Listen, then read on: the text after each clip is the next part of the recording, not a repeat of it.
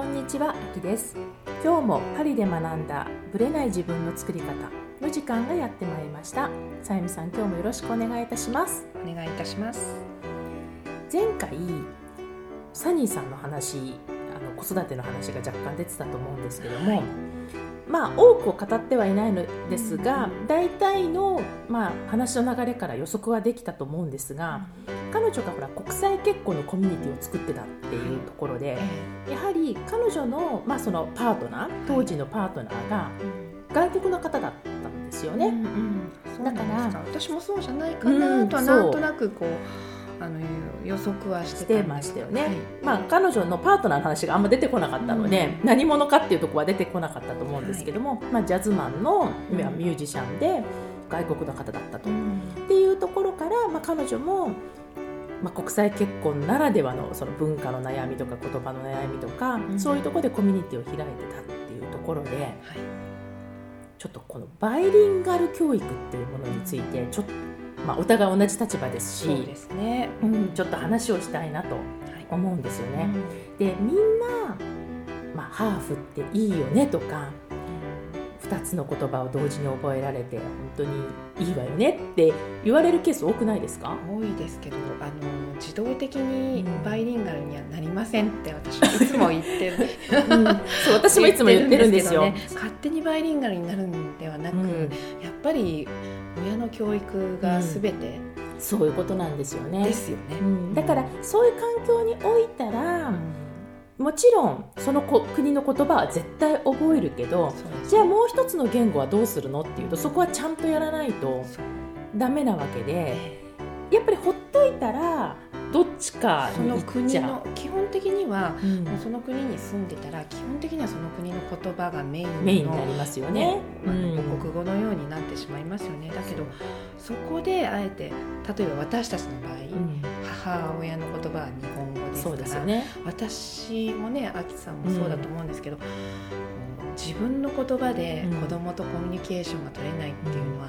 とても悲しい。そうですよね。怒る時に自分のね、言葉で怒れないっていうのは、嬉しい時も自分の言葉で表現して分かってもらえなかった時の、なんて言うんだろう、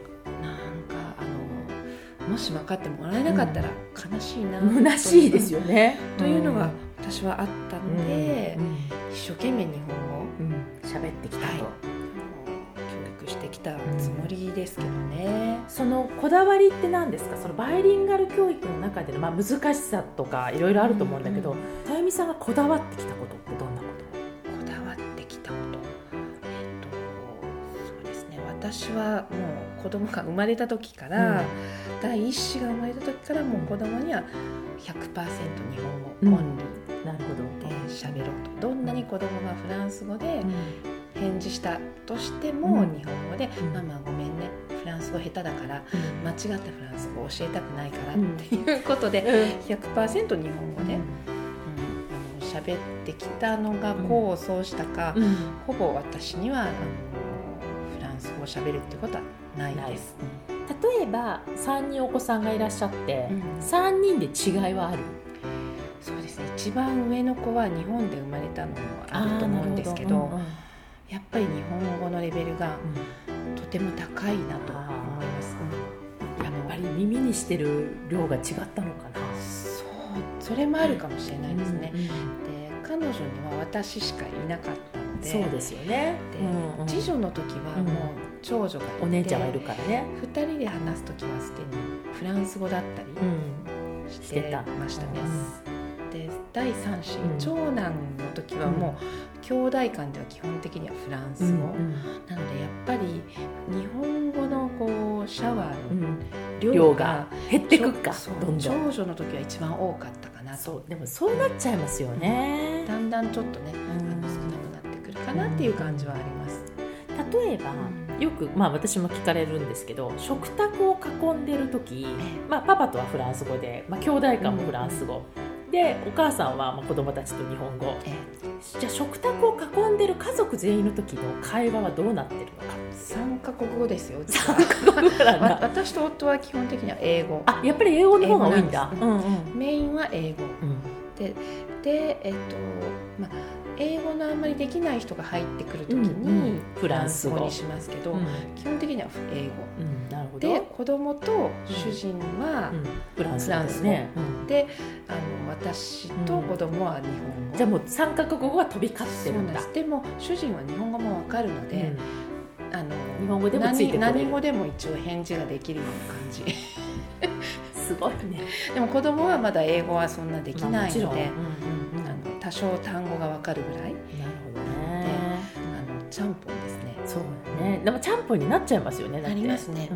しょうがないですよね。あきさんのとこもそうですよね。うちは2カ国語でちゃんぽんね。英語は入ってこないんですけど。入ってこないけど、でも、そのすごく不思議なのはやっぱりその第一子と第二子で違うっていうのがすごく分かるのと、ちっちゃい時は第二子、その次男がとにかく日本語しか喋んなかったんですよ。そのアシスタントマテーネルって保育士さんの子に週3回行って、で幼稚園3歳から行き始めて、全くと言っていいほどフランス語を喋んなかったのね、だから学校行ってもおとなしい子、だから言ってることは分かってるけど帰ってくる言葉がよく分かんないみたいな感じで先生も言ってた。うちの長男もそうですよ、全然喋らない。そうでね。でそれが私もね、そこでちょっとこの子フランス語まずいかなって思ったりしてたんだけど、そこは気にしないでずっと日本語続けてて、だからもちろん兄弟間も日本語しか喋れなかった、だって下の子が全くフランス語ダメだったから、でところがですよ、小1に入った途端うわーっと溢れるようにフランス語が出てきたのね。溜めてたんですね。そう、溜まってたのね。多分頭の中では分かってるけど、出てくる言葉がなかったら、今度日本語が全然出なくなっちゃった。不思議ですね。そう、こればっかりはなんか難しいんですよ、だから本人は嬉しかったし、学校で、お兄ちゃんともだんだんフランス語になっていった、一生懸命日本語を話そうとするんだけど、なんかめんどくさいっていう、なんか下の子供がめんどくさいみたいになって、なんか最近ウィーもにフランス語になってきちゃってウィーぐらいちゃんと入ってようねみたいな、だからもうこっちも本当我慢比べ。そうですね。私すごく思うんですけど、親の忍耐力、子供もそうですけど、お互いの忍耐力の勝負、バイリンガル教育は本当に忍耐力ですよね。そうでも細く長く続けていくしかないですね。だから兄弟間の違いはあるけど、本当兄弟間も完全にフランス語になっちゃってたので、もうだからあとは親との会話とか、あとは日本に行った時のおじいちゃんおばあちゃんとの会話とか、もうそれでまた慣れさせるしかないし、そうですね、漢字もね、大変じゃないですか。大変ですよ。もうやりたくないって感じもうそこをどうやってモチベーションを上げて漢字の方に入らせるか。でも不思議なのが、例えばこう YouTube なんかで日本のアニメを見せてるときは、みんなの会話が日本語なんですよ。そこに合わせるんだ、環境に。そう、環境に勝手にそれに対応して、自分たちの会話も日本語になってしまう、じゃあもっと日本語シャワーを浴びさせればこういう風になるのかなと思って、暇な時は YouTube 見せてます。なるほどね。ドラえもん見せたり、ね、妖怪ウォッチだったり、ちびまる子ちゃんだったり、もう何でもかんでもこうテレビばっかり見せちゃいけないとか、そういうことはもう気にせず見せてます、そう、うちももうテレビは逆に語学の勉強と割り切れば、あとね、日本のアニメとかドラマとかもこう日本のカルチャーも見せる、ある意味見せるじゃないですか、こう会話のリアクションとかね、そういうところでこう自然に日本人のやり取りっていうのを学べるかなと思って、こうあんまりテレビが良くないとかそういうことを思わずに、もうどんどん見せてますね。私もそれは必要だと思っていて、ただうちの子供たちがまだその日本のアニメとか漫画に、アニメがちょっと一通り一段落しちゃったので、またこう漫画の方に入っていきたいんだけど、まだこう惹かれるものがなくって、で今回クリスマスっていうか誕生日プレゼントに、日本のおじいちゃんおばあちゃんからのっていうね、最近下の子がすっごいサッカーが好きだから、キャプテン翼、DVD セット買っちゃいました。私もでもそれハマりましたよ子供の頃弟と一緒に見てましたもん。これがフランス語版なんだけど、うん、オリビエとトムっていうキャプテン翼はオリビエとトムになるんですよオリビエなんですか。そうオリビエなの。それで、うん、だからフランス語版なんだけど一応言語として、うん日本語版もあるので、うんまあ、多分最初はもうフランス語版で見てもしょうがないけど、うん、いつでもまた日本語の生のだって漢字とかカタカナとかやっぱり出てくるじゃないですか、アニメの中で、うん、そういうところからまた地道に、うん、そうですね、興味あるところからねそう細く長く一番いいと思う、はい、だからバイリンガル教育は親次第みたいなところが結論ですかね。はい、そうだと思います。自然になるっていうのは大きな誤解であるっていうところはぜひ覚えておいていただきたいと思います、はいはい、それでは本編スタートです。はい、今回はサニーさんの2回目のインタビューです。前回はどちらかというとこう10代から20代まあ、30前半ぐらいまでのお話をしてくださったと思うんですけども、はい、その、まあ、小さいお子さんを育てながら次のステージに行ったサニーさんの話を伺っています。それでは聞いてみてください。世界中を旅したいんじゃなかったんだ私。それっていつ気づいたの？いつ頃？それはねやっぱり通訳やって 2,3 年経ってからですかね。なるほどね。やっぱりだから30代後半っていうこと？30代後半 37,8 かな。なるほどね、うん、だんだん気がついてきたのは、うん、違うんだって分かったの、うん、じゃあ何かっていうと、うん、たまたま海外に行くチャンスがいくつかその間で出てきたんですけど、行ってみた時に確かに楽しい、うん、で海外に行けてるっていうのも、うん、なんか私すごいこんな世界に来てるって思ったんだけど、実は旅が楽しいんじゃないことに気がついたのは、うん、私新しいものに出会ったり、うん、新しい経験をしたり、うん、チャレンジ冒険、うん、そこに新しい世界が向こう側にあるっていうことが大前提、うん、っていう世界に行けること、うん、そこを生きてることに胸がときめくんだって分かった、うん、だからいつも同じところに海外例えば、うん、出張していつも同じ人と会って同じことをやってたら多分飽きると思う、うん、なるほどね。それが海外じゃなくてもじゃあいいってことよね。言い方変えれば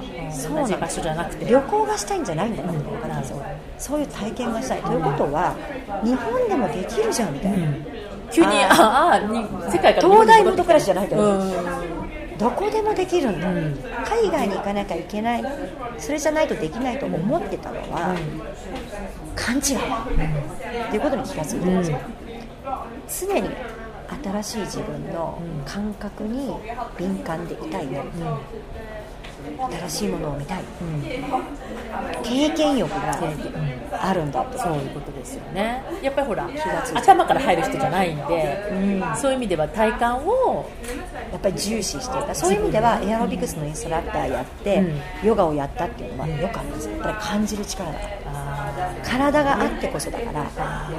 肉体が感じるんですよ。体と心両方やってるってことだもんね。そう考えるとだから心理学やった時も、うん、感じる心理学だったんですよ、うん、なるほど。いくら頭で分かってても、うん、ダメだ、うん、頭でっかちになっちゃう。そういうことですね。でも知識は助けになるから、うん、ないと分かんない、うん、そう全くないのも困りますよね、うん、そうな、だからすごく重要、うん、でも3年ぐらい徹底して頭に知識を詰め込んだから、うんうん、分かる。短期集中型の仕方、ね、そうですね。その時も本当に 全勢力を注いでエアロビもやりみたいな。そうなんですよ。でもエアロビクスやってたおかげで、うん、ヨガの通訳っていう仕事が入ってきた時に、うん、ものすごくスムーズにそれができたんですよね、うんまあ、体の専門知識があるということと、うん、あとヨガなんかはインストラクションしないといけないんで、うん、右手上げてください、左手下げてください、じゃあこれ人ついてこれなのでちゃんとやっぱりね、はいじゃあ息吸ってはいみたいな、このスムーズなリズムっていうのもその専門だったからこそ分かるみたいな。そうインストラクターってやっぱり独特の能力じゃないけど、やっぱりただ分かってればいいっていう世界じゃないですよね。ないんですよね。だからあと人前でその後講師業をやるっていうことがすごく増えたんですけど、インストラクターやってる時って年間ね700本ぐらいレッスンじゃない1ヶ月60本ぐらいまあ、1日2回は必ずやってるってことですよね。そうそうそう、うん、だからすごい人数の人が来るわけですよ、うん、30人50人60人っていうクラスを持ってたから、うん、人から見られようが人前で喋るのが全然抵抗ない。それは慣れですか、それともやっぱもともと好きだったとかそういうよりは環境、うん、慣れ環境で仕事がそういう風になっていたから。あとね、今思うのは、うん、今ものすごくあちこち移動しながら仕事してるんですけど、はいはい、基礎体力もうその時点で身についてるなんかそれもあるんじゃない。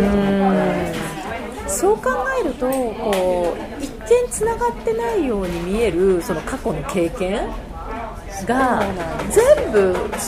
元になってるってことですよね。そうなんですよ。だからエアロビクスやって英会話を教えて、うん、通訳やって、うん、イベント企画して、うん、で講師業やって、うん、いろいろやってますね、うん、多彩ですねって言われるんだけど、うん、私からしたら全部一緒なんですよ、うん、全部つながってて、うん、好きなことをたくさんやったら仕事になったってこと。じゃあ全部好きなことっていうところだけがブレてないんだ。ブレてない、やりたいこと、自分が望んだことだけを、先どうなるか分かんないけど、うん、今やる。それは例えばお子さんがちっちゃい時とか、うん、いろいろやっぱりほら経済的なこととか生活のこととか考えちゃうじゃないですか。そういう時でもそうだった、うん、すごい大変で、うん、本当にお金ない時期あったんですけど、うん、でもやっぱり一つずっと思い続けてきてるのは、うん、子供たちに、あなたたちのために身を粉にしてやりたくない仕事をやって育てたんだよっていう、それだけは言いたくない。だって自分が望んで産んだんだもん、ね、本当に過酷な状況の中でいろいろあったんですよ。その時もやっぱりいろんなことがあったんだけど、でも私はこの子を産みたいって、そこがやっぱり原点だから、望んでるの、ママが望んで産んだ、あなたたちのママになりたくて私が選んでこうなったっていうことを証明したかったというか、だから好きなことをやって自分で広い世界を見て、人生って自分で選んで作っていけるんだっていう姿をとにかく見せようみたいな、まあ、そこにはいろんな感情がありますよ。辛い時もあるし、でも私これがやりたかったんだよって、これが好きなんだよってことをやっていけばいいんだっていう姿を見せようっていう、それだけはあります。だから好きなことだけやろうと思う。どんなに大変だろう。じゃあその生活のためとかそういう、まあ、自分なりの言い訳はもうそこではなしにして、だから英語も好きだ、じゃあ子供も好きだ、うん、じゃあ英会話やってもらう、英会話の先生になろう、と思っても講習受ける。なるほどなるほど。だからすごくやってる時は楽しいんですよ、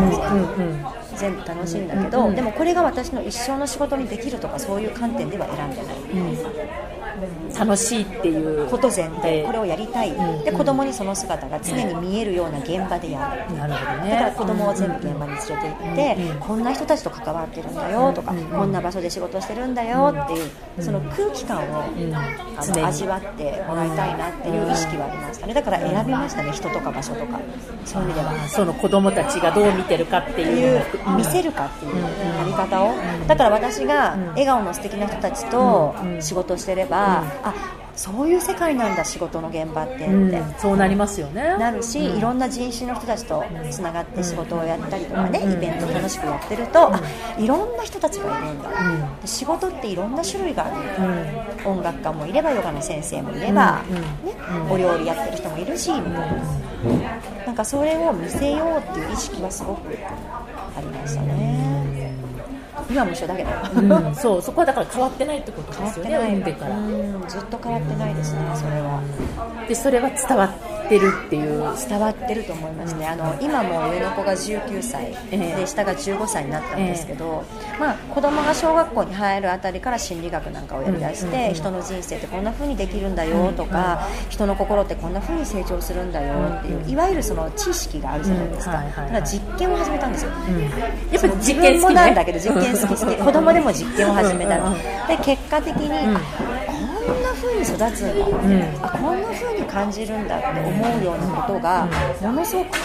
あ、こういう風に育ったんだなっていう、うん、よく見てますね、うん、子供たちが見てるってこと、よく見てる。いろいろあると思いますけども、うん、子供は子供なりにね、なんでうちのママこんなんなんかなとか、うん、なんでこんなんなんやろうとか、うん、それはそれなりにやっぱりあると思うけれども、うん、でもやっぱり物を選ぶ観点とか、うん、まあ、進路がね、うん、2人ともいろいろ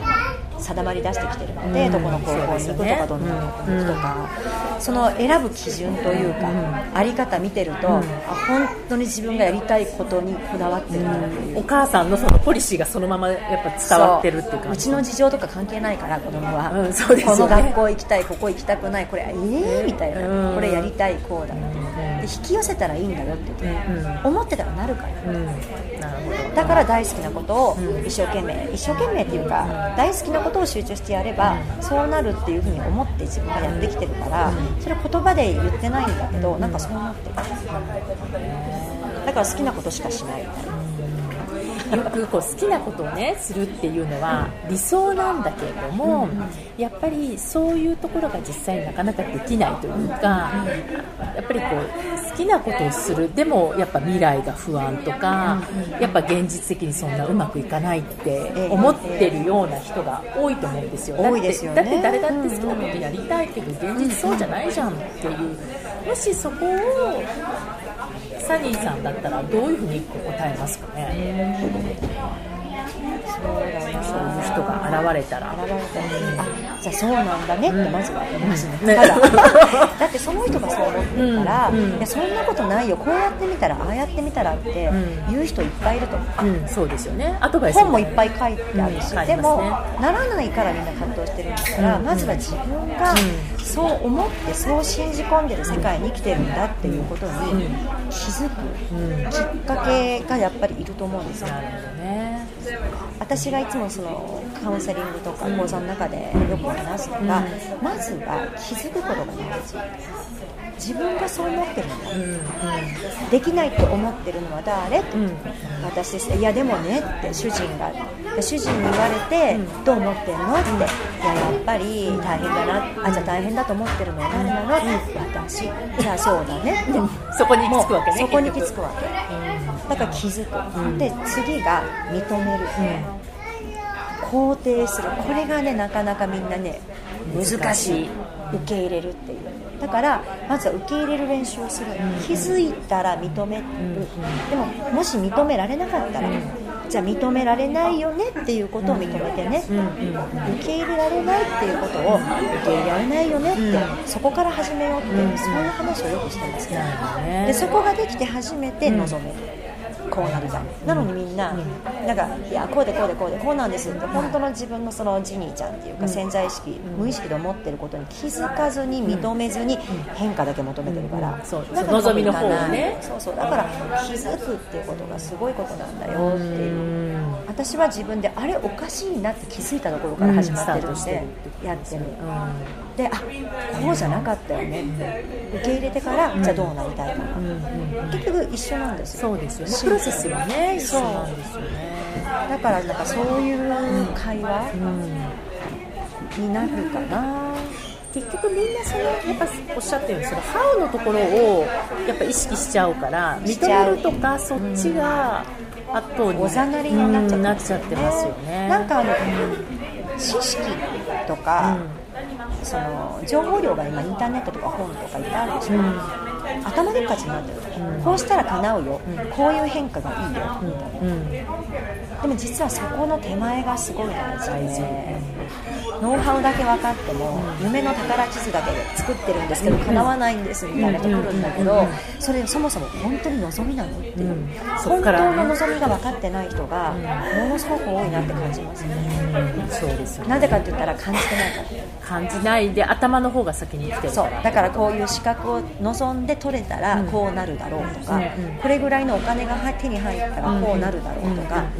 そっちは頭で考えてる、心は本当にじゃあその100万円を望んでるのか、本当に結婚生活を望んでるのかって言ったら、結婚したいとか思いながらも、いやでも結構自由なくなるよねとか、あ、そんな相手なかなかいないよねとか無意識が思ってから、そっちがね現実化されていくわけだからっていうことに気づいて、まずないのかなっていう、そこはでもみんながこう直面する問題っていうか、ね、だから感じてみて、結婚って言って心がワクワクしました、100万円って数字を浮かべて胸がときめきました本当に欲しいのは結婚の向こう側にある体験だったり、100万円っていうお金を使って例えば手に入れたものとか経験とか、その向こう側に手に入る感情感覚がみんななんかイメージできてない、そうなんですよね、っていうことが分かったっていうか、自分でいろいろ実験して私もそうだったんだ、だから旅っていうのも飛んでたけど、旅がしたいんじゃなくて、旅することによって経験できる胸のときめき、新しいものを見た時のあの衝撃、それが私は欲しいんだって、すごくクリアになったから、だから今心理学をメインでいろいろやったりとかね、いろんな企画もやってるんですけど、面白いんですよね、毎回、そうですよね、新しい発見、この人そんなこと思ってんのとか、こんな風に素敵に変わるんだとか、こんなことに気づけるなんてこの人すごいとか、なんかいろいろなものを見せてもらえる、人間のドラマがそのまま出ますもんね、それがね、なんかすごいと思っちゃう、みんなすごいっていう、どんな人でもその変わっていくプロセスをこう、ね、体感して見ていけるわけだから、だからね、やめ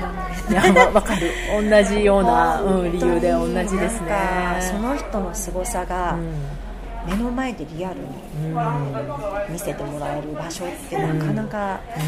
ないなっていう、その企画が今回の企画にもつながってるっていう、つながりましたね。だから自分が行きたいっていうのが最初のきっかけだったんですけど、でもそのきっかけの場をただ作ってることで、その中でみんなの表情が一日ずつ変わったり、人生がその後変わっていく姿、私はそのなんか歴史が見れる感じなんです。そうなんです、ヒストリーですよね、もうそのそうで、そういうのが好きなんですよね、歴史を感じられるというか、でもその今でしかない今に立ち会えるっていうのは私神様からもらったギフトだと思ってて、神様ありがとうっていうか、そんな素晴らしい場に立ち会える、自分で入れてよかった、それを選べる自分でよかったっていうか、そういう気持ちがものすごく今はありますね。今回の、企画の時に、サニーさんもいろいろ直面しましたよね。しましたね。もう一番ドラマがあったのはまずサニーさんだったんじゃないかみたいな洗礼を受けましたね。パリの洗礼を受けましたね。で、パリはちなみに今回何回目？5回目ですね。5回目ですね。じゃあ海外旅行も、旅もいっぱいしてるしてますね。サニーさんがパリで起きたドラマは何だったんですか？そう、初日なんですけど、いや、いつものごとく、旅には大体こういうことはつきものだよっていうのを大体自分の中で分かってるから、それなりに準備もして、人にもこういうことはね、頭に置いといてね、なんてことを言ってたにもかかわらず、お財布をすられちゃったんですよね、初日にもうびっくり。それはやっぱどう思いました？例えば、そのパリはね、確かにそのスリもすごく多いし、私自身もびっくりするようなところでやっぱり携帯を取られてるし、プロなんですよね。確かに本当にプロだってね、本当に聞いてはいたんですよ、たくさんいるし集団でやってるから、もうよっぽど気をつけとかないとっていうのは頭にあったんですけど、多分自分の中で気が緩んでたのもあるかもしれない、でも慣れてるっていう、旅慣れてるから、これは当たり前だと思ってることが当たり前にできてなかったっていうか、でもすごい良かったのは、ちょっとお買い物を行ったんですよ、パリに行ったら必ず行く場所があって、それがたまたま今回アキさんと待ち合わせたリッツのね、すぐそばだったんですね、でお茶をする15分ぐらい前に、あと15分ぐらいあるからじゃあ、ちょっと行ってみようかみたいな、で行ってこれくださいって言って開けたら、あらない、そこで発見、嘘みたいな、あれみたいな、あれって、消えてました。財布ごと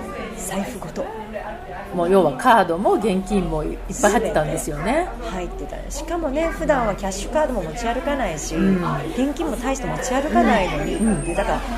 らこんな時に限ってなんですよね、出ちゃったわけですね。出ちゃったからね、全部入れてて、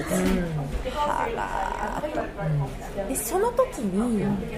私も何度もいろんな人のこすりにあった状況に立ち会ってる、15分前にあったっていうパターンは初めてなんだけどもその時のサニーさんのこの感情の動き、このつられたあとどういうふうに思った？まずはね、一番最初にパッと浮かんでるのは、なんとかしなきゃとかじゃないんですよ、あ、すられたんやってことを認める、だって今バタバタしても変わらないから、じゃあ何をしたらいいのかな、でそれで一緒にいる2人の方が結構、どうする、嘘でしょみたいになってたんだけど、いやいやでもね、ないから、ないわ、何度探してもないからね、探してごらん、探したけどない、まずその事実確認まあね、して、でお店でちょうどお会計するとこだったんで、そこで気づいた。そうなんですよ。でラッキーだったなと思ったんだけど、気づかなかったら多分お茶して帰るまで気づかなかったと思うんで、だからラッキーだったなっていうのと、あと一つはもうとりあえずこれ買わなきゃみたいな、なんていうか、買うないんだけどね、財布ないんだけど、だってこれ買うって決めてるから、で一緒にちょうど行ったお友達がお買い物をして、いや払っとくよって、じゃあお願いしますみたいな、でその人の力借りちゃったわけね、借りちゃったの、よろしくお願いしますみたいな、そこも後でなんか笑いのネタにされてましたけど、普通買わないよとか言って、普通パニクったら買ってる場合じゃないよねみたいな、でどうしようになっちゃうねって、まあでもね、買いますね買いました目的は達成するから、ね、目的は達成しました、でそこからどうしたらいいですかってすぐアキさんにお会いできたんで、すぐ日本に電話して、カードも止めれたし、でそれがちょうどお茶する予約の時間ぴったりに全部対処ができたので、じゃあお茶行きますかということで優雅な時間をその時は自分が盗難にあったっていう現象に対してどういうふうに思ってたの？ちょっと後でなんだけど、実は私久々に不安になったんですよ、そうですよね、ドキドキドキ、普通はなるよね、でもやっぱり今っていう瞬間に何を感じたいかっていうことを選んで生きてきて、で対処すればいいやっていう、その対処できる自分っていう自信を育ててきた時に、大概何があってもどうしようとかって不安な感覚になったことがだいぶなかったんですよ。だから一つどっかに客観的な私がいて、私でも不安になるんや、これ久々みたいな、久々みたいな、この感じ久しぶりにないわみたいな、なんかそんな感じだったのね。でも感情感覚が全てを招くってことを知ってるから、まずはリラックスする、やることをやって気持ちを落ち着けてからっていうことにやっぱり意識フォーカスがすごくいってますね、言ってました。あとはこのお茶を楽しむぞっていうか、その時に例えば言い方変ですけど、なくしたカードが、日本に帰ったら手続きしなきゃいけないなっていう面倒くささとか、あるいはその現金だってあっただろうにとか、なんかそういうのを楽しむと同時に、多分全く出ないでいる人ってなかなか難しいと思うんですよ。難しいですよね、やっぱりね。そこをどうやってっていうか、サニーさんの中で何を消化したら、一つはやっぱり知識と経験がすごく助けになってるなと思うのは、この感情は長く続かない。なるほどね。それはもう実験で分かってる。今不安になってるけど、今なってるだけ、だって対処したしちゃうと、やめたしだからっていうのと、あとちょっと現実的なんだけど、なくなったわけですよ。500ユーロぐらい入ってたんだけど、こっちのお金で痛いといえば痛いですよね。だけど倍稼げばいいかみたいな、なんかっていうふうに思ったのと、あとは、いろんな状況はあるかもしれないけど、持ってった人がもしかしたらそれで美味しいご飯が食べれたりとかね、それはあんまり良くないんですが、だけどその人たちが何かにねなってるんだったら、それができてる私ってすごくないみたいな。500ユーロはね、その生活に大きくなりますよね。でも脳回路ってやっぱ変わるんですよね、練習すると。昔もそうじゃなかったんですけど、まあ、意識的にじゃあこれはどういうことなんだろうって、起こったことに意味付けをしていった時期があるんですよ。で分かったのは、起こったことには必ず無駄がなくて意味がある、次の何かにつながっている、っていう受け取り方が多分当たり前になってきてるから、まあ意識して話すからね。だからあ、これは何かあるやろ、でもし出てくるんだったら、出てくるだろう、出てこなかったら、出てこない、っていう。じゃあその意味付けとしてはどういう意味付けをしたんですか？今回のことに関しては、ちょっと笑っちゃうんだけど、これはまた新しい経験だなと思ったの、だって私そこに胸ときめく人だから、これないわ今まで、って初めて取られたね、ぼったくりみたいなのもあったんだけど、あともう一つは、警察行った方がいいよって言われた時に、これまたネタになるなと思ったら、なんかパリで警察行くとかなかなかできひんから、まあ少なくとも盗難とかそういう機会じゃないと行かないですよね、旅行でもね、っていう、じゃあなんかちょっと明日行ってみようかな、ネタになるぞみたいな、そうっていう、で実際ネタになるしみたいな、そうなります。かなりね良かった。なんか、うわこんな感じで、私たちが多分いっぱい人いたんだけど、結構みんな深刻な顔できてたの、そういうところだから、そうですよね。だってみんなパニックに来るわけでしょ、なんかチーンっていう感じで座ってる人とかいたんだけど、私結構ねニコニコしてたのね。何しようみたいな。だから戻ってきましたねって言ったら、リトルチャンスって言われて、やっぱりか、でも出たらすごいですよねみたいな。で最後いろいろ書類の手続きしてもらってる間も、まあ、今回その友達のマヨちゃんと言ってたんだけど、なかなかこれなくないって言って、私なんかなかなかできないことやってるよねみたいな、なんかそんな会話で、だからある意味、まあ最初をすられた時に、まあ、自分はそうだけども、一緒にいたまゆみちゃんとかあきさんとかまゆみさんのメンタルの強さというか、まあ、そうだねってどっしりいてくれたっていうのは大きかったですね、やっぱり一人だったらもうちょっと不安だったかも、みんなお茶する気満々だったからね。お茶する気満々っていうか、もう堪能、素敵みたいな。でもあれが良かったんですよ、落ち着けることができた心。そうですね。自分のそのいつも戻りたい場所はどこかっていうのを意識して生きてるんですよ。例えば感情が下がったり、非常にテンションが上がっても、私がいつも戻ってきたいのは穏やかなエネルギーの自分なの、だからそこに戻るってことが分かってるんです。そっかそっか。もうそのゴールっていうか、そこはもう分かってるから、自分の心地がいいコンフォートゾーンは穏やかな自分、だから不安になってても、これが短いか長いかなって必ずここに戻るんだっていう、自分の心地がいい場所がなんか自分の中で体感としてできてるから、それに戻すためには、じゃあお風呂にゆっくり入るのがいいのか、アロマを使うのがいいのか、メディテーションするのがいいのか、そういう手法をいくつか持ってるんですよ。それ持っとくって絶対大事ですよね。大事。自分のここに戻りたいっていう感情と感覚、エネルギーに戻れる場所とかツール持っておくっていうのはすごく大事ですね。だから自分のありたい自分、感じたい自分をやっぱり自分で探して選んでいくっていう、そこにエネルギー注ぐのはすごく大事だと思うんですよね。あとやっぱり他力を使うっていう、他力、自力じゃなくて他力なんですね。他力なの、人の力、でも自力がないと他力は絶対使えない。人がどれだけ応援してくれても、どんなシチュエーションが自分の周りに用意されても、それを使える自分、それだけの自己肯定力とか、受け取る力とか、応援される自分とかいうものを培っておいたおかげでというか、来たおかげで、この時にはお願いしようと、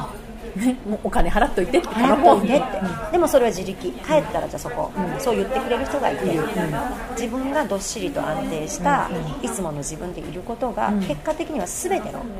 ことにつながっていくっていうのがあるから、やっぱりそういう意味では、自分のその未来を確信する力と、未来に対して今を生きる、起きたことに対処する力、どこまでいっても自分と今っていうことをテーマにやっていくっていうのが、今回はこんな形でも生かされるなみたいなまた身をもって体験しちゃったみたいな感じがありました。そうできる自分になるためになんかこう必要なこととか、その今のね、今起きてることに対処できる自分であるために、なんかこうヒントになるようなこととかありませんかね。そうですね、やっぱりまあいろいろあって、いっぺんにはそこに行かないとかね、やっぱり練習もいるし、時間もかかることだと思うんだけれども、でも今にフォーカスする、例えばお財布をスライダーコに気がつきました、はいはい、で気がついたのは、Perfume のお店だった、はいはい、ってことは、ねお店ね、今の時点で困ることは何一つなかったんですよ、ここに今いて、周りに友達がいて、気づくことができたっていう事実があるだけで、お財布がなくなって今死んじゃうとか、お財布がなくなって今どうにかなっちゃう、自分の、ね周りとか、今は何もない、だって今電話ができて、今香水も買えた、だから今にフォーカスをするっていうことが一番大事だと思ってるんですよ。で悩んでる人って不安になるときって起きてない未来を予測して今不安になってるか、過去に起きたことを悔やんだり、ああすればよかったこうすればよかった、こうだったんじゃないか、過去のことを思い出してイライラしたり、結局今生きてないからそうなっちゃう、おっしゃる通りですね、だからまずは今に戻っていく。で今どうしたいの、今何ができるのっていう、ただ今にフォーカスをするっていう意識が大事かなって思いますね。それはでもとっても大事ですね。これからやっぱりこう今にフォーカスして未来を、その変えていきたいっていうか、人生を変えていきたい人になんか最後に一言メッセージっていうか、サニーさんが常に大事にしてることでもいいし、人に、生徒さんも含めて言ってることでもいいので、なんか一言メッセージ。そうですね、言ったら私も10代に結構厳しい家庭に育って、20代はめちゃくちゃ自分の人生をがむしゃらに生きていて、で30代は自分ととことん向き合うっていうことをやってきたんですけど、実は今私いろんな子育て支援とか、企業さんの、ことをお話しさせていただいたり、いろいろ、人の心っていう面のメンタルのサポートってことをやらせていただくお仕事が多いんですけど、全て自分の経験が今に生かされてるなって思うんですよ、でそれは両親とうまくいかなかったことがあって、で今は非常にいい関係になってるんですけど、今ねご両親との関係がうまくいってないって悩まれてる方がありますよね、そうすると自分の経験を持ってうまくいってない辛さも分かるけど、必ず行くよって、本当にうまくいきたかったら、なるよっていうことを信じられる、で子育てで大変な人、私も大変だった、だからそんなことないよじゃなくて、大変だよねって、人に共感して、でも自分の体験が実は人を勇気づけることになったりっていう経験もたくさんしてるんですよね、と思った時に、今いろんなことが起きてたとしてもその経験は無駄じゃないってことを知ってほしい、自分の経験がただ自分の経験として喋ってるかもしれないけど、誰かを勇気づけたりとか、誰かの癒しになったりとか、自分じゃない誰かのためになってるっていうことを私現場でもたくさん見てるんですよ、それが例えば悩みであったとしても、私こんなことで悩んでる、でも私もって思ったことで一人じゃないって言って頑張れる人も出てくるんですよね、だから今自分が経験してることをそういうところにつなげていくのは自分でしょ、結局はね、そう、だから自分の経験は自分のことだけじゃない、誰かのためになるんだって、自分を生きることが、悩むことが、頑張ることが、自分じゃない誰かの役に立ってるんだなっていうような意識をどこかに持ってもらうと、なんで私だけ、結構そこでみんな行き過ぎちゃうね。そうですね。で思えないとしても、そういう考え方もあるよねっていうことを知っておくだけも、時間が経った時に、あこれでよかったんだって思えるような瞬間が必ず来ると思うので、いろんな経験をね、できるのは人間に生まれたからこそ、いろんな感情を味わえるのも、人間として生まれたからこそっていう神様からのギフトだっていうふうに言われてますけど、感情を感じることを大事に、していきたいなと思いますね。大変素晴らしいお話を経験も踏まえてありがとうございました。また本当に、感性のワークっていうのを今回秋さんにパリで私たちお願いしたんですけど、まさにその私が思ってることを大事にしてるところをピシャッと教えていただいたというか、体験させていただいたので、これからまたなんかいろんな機会に、そうですね、はい、ぜひ私の方もまた秋さんに、ね、私の経験が誰かのために役に立つってことですよね。本当に今回も素晴らしいお話をいただいたので、はい、またじゃあ別の企画で、ぜひご一緒できたら、ありがとうございました。今日は本当にどうもありがとうございました。はい、サニーさんの2回目のインタビューでしたけど、いかがでしたか、さゆみさん。どんな印象を？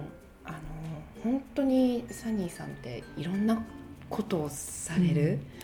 いろんな体験をね、されてる方なんだなと思って、そこから常にこう何かを発見し学び、そうですよね、次に行ってるっていうところが面白いなと思いました。スピリチュアルの方に行き、ヨガからねスピリチュアルの方に行き、でふと気づいたらスピリチュアルをやって教えてる人が全然幸せそうじゃないっていうところに気づいてっていうところも面白いですよね。よくそういうところにね気づきましたね、気づけたっていうことですよね。だから宇宙がとか愛がとか言ってるのに、その本人たちがそうなんかやっぱ全然豊かじゃないっていうところから、ちょっと違うぞって思い始めて一回封印をして心理学の世界に入ったっていうところがまた面白くて、またそこで心理学どっぷり3年間勉強したっていう、面白いですよね。そういうふうにこう次から次にこうすぐになんていうのかな、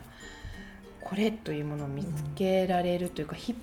張られていっちゃう感じなのかしら。そういう感じですよね。ね、すごいなと思います。それ私がその彼女のスタイルを見てて思うのは、やっぱりやるときは好きだと思ったら徹底的にやるじゃないですか、それが次どうなるかっていうことはあんまり多分彼女は考えてなくて、そうですね、今ある現状で本当にやりたいことをとにかく徹底的にやった後、次が見えてくる感じ、そういうことなんですよ、だから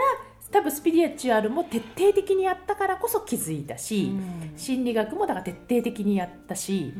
結局エアロビも全部そういうことなんですよね。そうでも結構こう振り返ってみるといろんなことを極めてますよね。極めてるんですよ、ね、だから、彼女も言ってたけど、その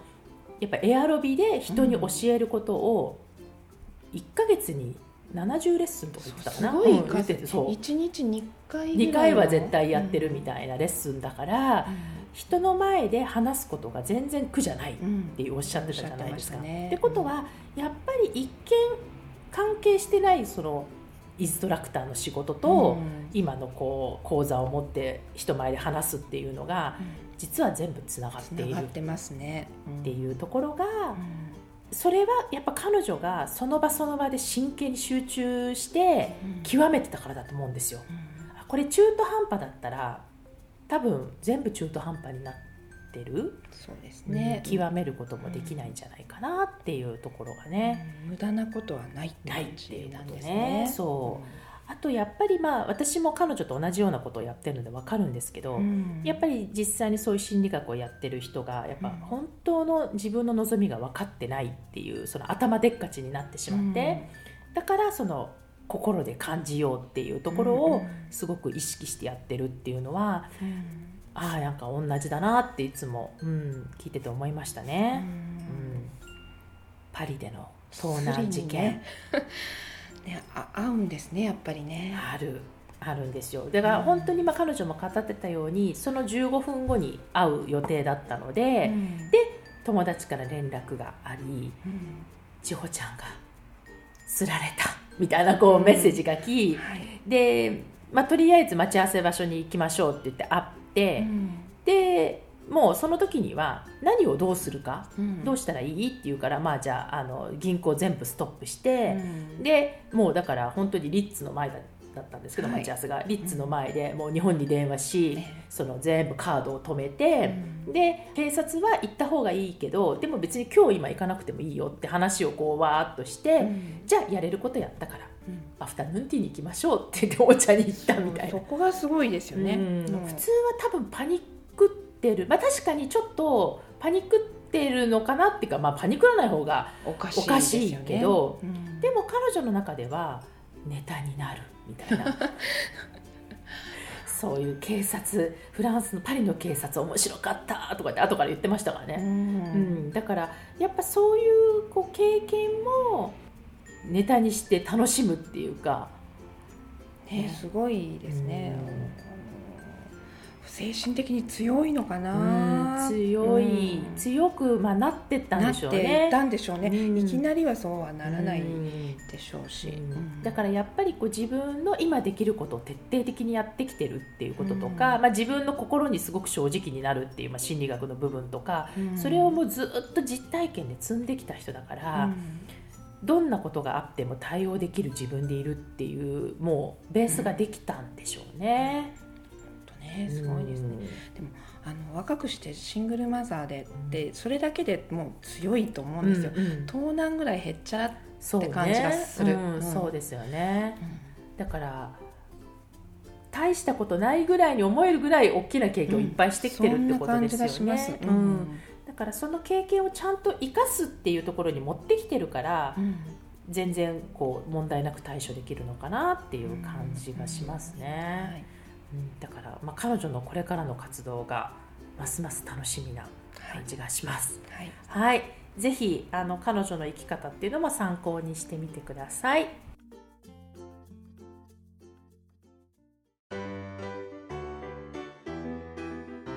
この番組は毎週金曜日をめどにお届けしています。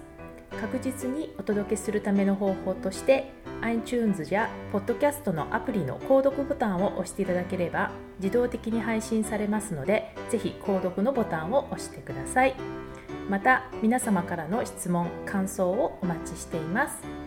パリプロジェクトで検索していただき、そちらのお問い合わせからポッドキャストを選んでいただき、質問や感想を送ってください。どしどしご応募お待ちしています。また来週のパリから学んだブレない自分の作り方をどうぞお楽しみに。さゆみさんありがとうございました。ありがとうございました。あきでした。